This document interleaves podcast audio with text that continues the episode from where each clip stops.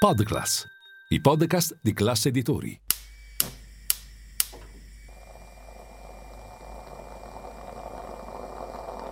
Buongiorno dal gruppo Class Editori. Io sono Massimo Brunione, oggi è mercoledì trentuno gennaio e queste sono notizie a colazione, quelle di cui hai bisogno per iniziare al meglio la tua giornata.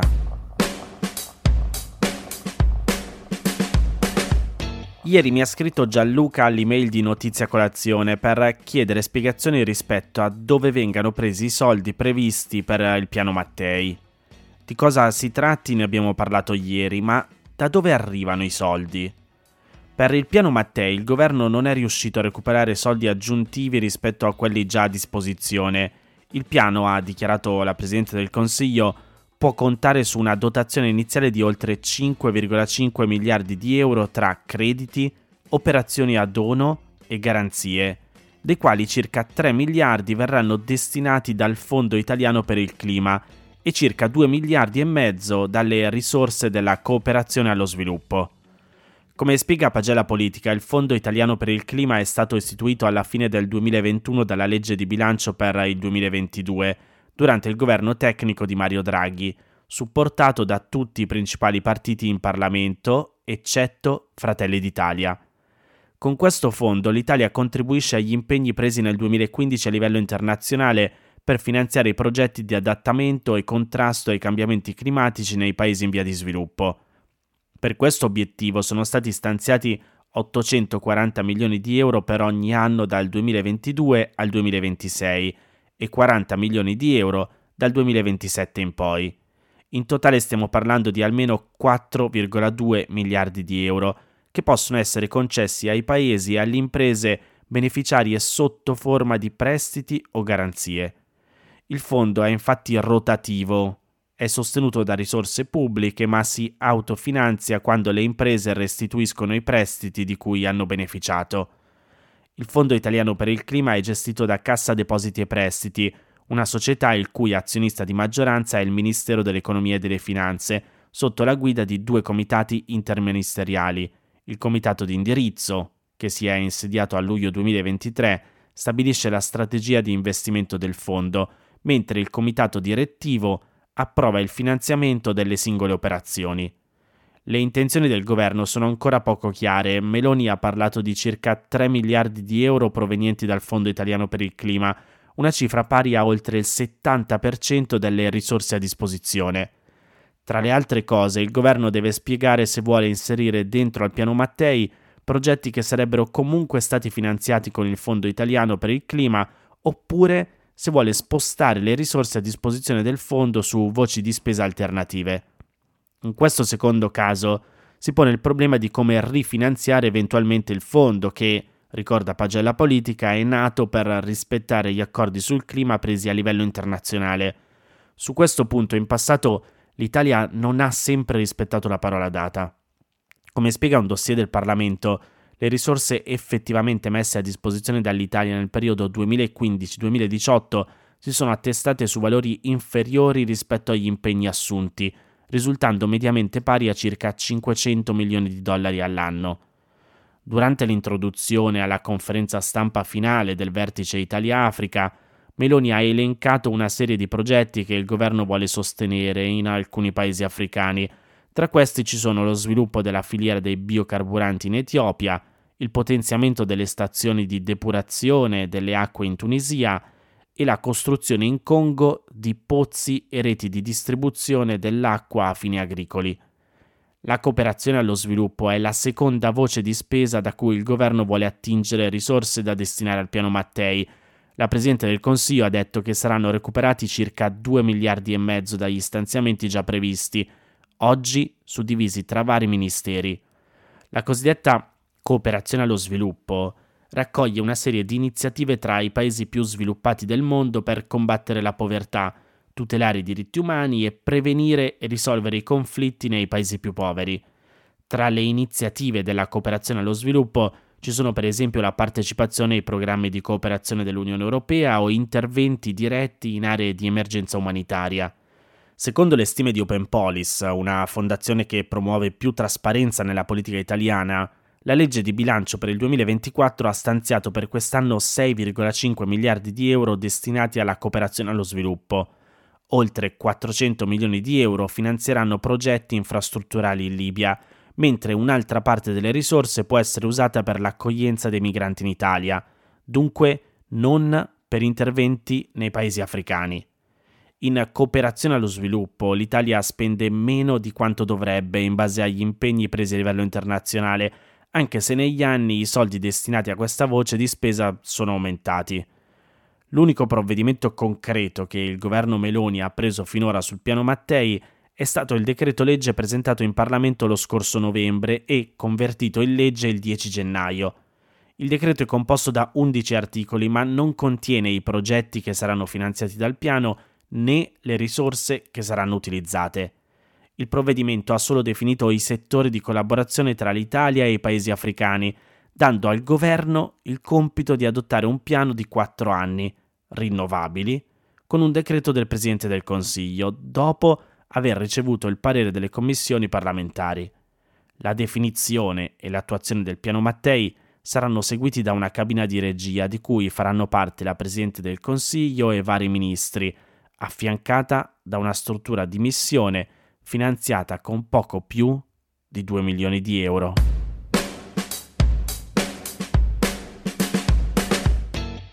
Lunedì Maurizio Landini, segretario della C G I L, che è il più grande sindacato italiano, ha detto di aver querelato il senatore e segretario di Azione Carlo Calenda per via di alcune frasi pronunciate da quest'ultimo in un'intervista a Repubblica.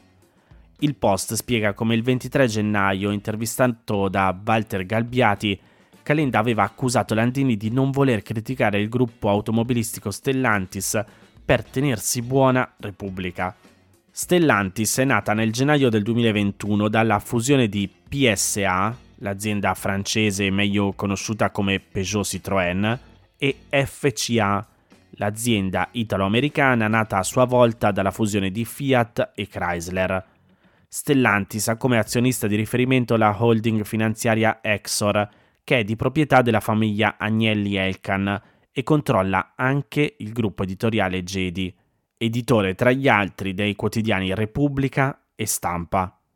Da quando F C A si è fusa con P S A, gli investimenti del nuovo gruppo Stellantis in Italia sono gradualmente diminuiti e secondo Calenda Landini e la C G I L non starebbero facendo abbastanza per opporsi a questa tendenza.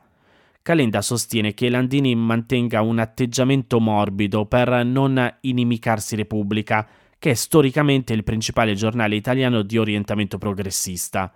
Nell'intervista del ventitré gennaio, Calenda aveva accusato di questo sia Landini che la segretaria del Partito Democratico Elly Schlein, che non spingerebbero sulla questione Stellantis per avere una copertura benevola da parte del giornale. Io non ho niente a priori contro Repubblica. Non condivido gli attacchi di chi ricopre cariche di governo contro i giornali. Ho sempre detto che Landini e Schlein non parlano di Stellantis per tenersi buona Repubblica. Sono le parole di Calenda, che poi ha aggiunto anche che sul rapporto tra il giornale e la vicenda Stellantis ho le mie riserve.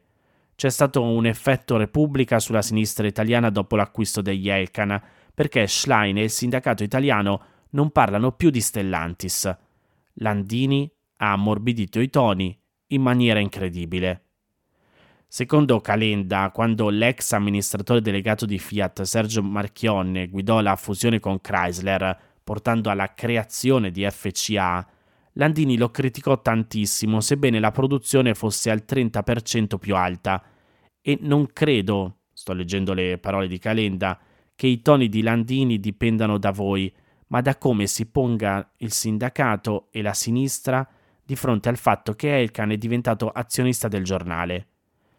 Nel frattempo il futuro di Stellantis in Italia è diventato molto più incerto e la produzione è diminuita, soprattutto a Torino, la città simbolo della Fiat.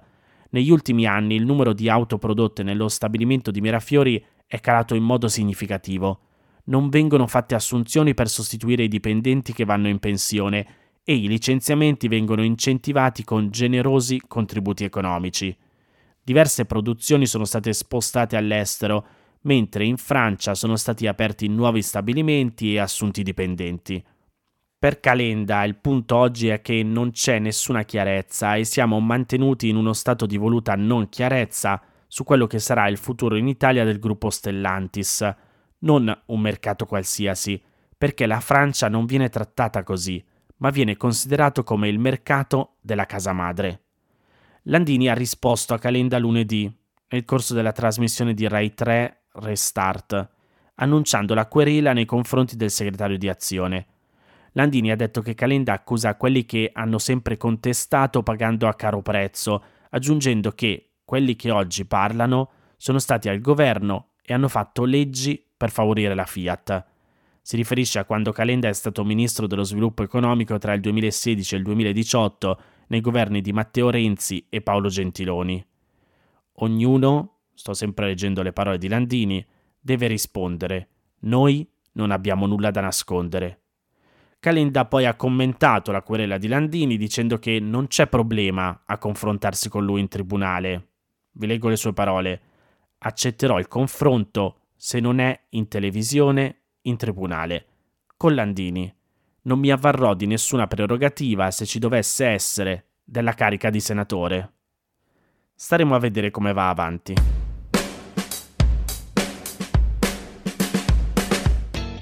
C'è un paese in Europa dove l'economia va a gonfie vele. Come spiega la Stampa, per il secondo anno consecutivo la crescita annuale del P I L va oltre le attese. Dopo il più cinque virgola otto per cento registrato nel duemilaventidue, la spinta è stata forte anche nei dodici mesi successivi, mettendo a segno un più due virgola cinque per cento, nonostante turbolenze e incertezze internazionali di vario tipo. Un risultato su un altro pianeta rispetto a quelli di Italia, Germania e Francia, pur raggiunto dopo aver subito più di tutti la batosta della pandemia, e con un'accelerata avvertita in particolare proprio nell'ultimo trimestre dell'anno appena trascorso. La capacità della Spagna di viaggiare con ritmi ben più alti della media europea ha superato le aspettative dello stesso governo. A ottobre duemilaventidue l'esecutivo di Pedro Sánchez aveva previsto per il duemilaventitré un più due virgola uno per cento, un pronostico ritoccato poi al rialzo fino al due virgola quattro per cento circa tre mesi fa, nel periodo di transizione verso la nuova legislatura, prima cioè che Sánchez venisse confermato alla guida del paese. Nel frattempo in terra iberica si sono registrati alcuni altri dati significativi, come il record assoluto di visite annuali di turisti provenienti dall'estero e i settecentoottantatremila posti di lavoro creati nell'arco del duemilaventitré, con un tasso di disoccupazione sceso di oltre un punto percentuale rispetto all'anno prima, fino all'undici virgola settantasei per cento. Risultati che ora Sánchez sottolinea entusiasticamente. La Spagna cresce con forza, è il suo commento più recente su X. La Spagna governa e dimostra che congiurare crescita economica, creazione di posti di lavoro e misure di protezione per cittadini e aziende è possibile. È un messaggio rivolto anche a quegli uccelli del malaugurio che, come spesso il premier socialista sostiene nei suoi interventi pubblici, facendo riferimento ad ambienti conservatori, da cinque anni parlano di una Spagna che si frantuma e che affonda, mentre la Spagna è sulla strada giusta, perché ora ci sono più lavoro, più convivenza e meno disuguaglianze. Ma da dove arrivano questi numeri? La Stampa spiega che, colpita fortemente dal boom inflazionistico del duemilaventidue, in particolare con l'elevato impatto dei prezzi energetici su famiglie e imprese, Madrid ha cercato di evitare una frenata generale della sua fase di ripresa post-Covid, soprattutto con un doppio ingrediente. Da un lato un forte scudo sociale a protezione di classi a reddito medio-basso, ad esempio con ampi sconti sui trasporti pubblici, in parte sostenuto dai proventi di nuove tasse straordinarie per banche e grandi società. Dall'altro, la promozione di una soluzione ad hoc per abbassare i costi di gas ed elettricità, ottenuta a partire da metà duemilaventidue insieme al Portogallo, grazie al cosiddetto meccanismo iberico, autorizzato dalla Commissione europea.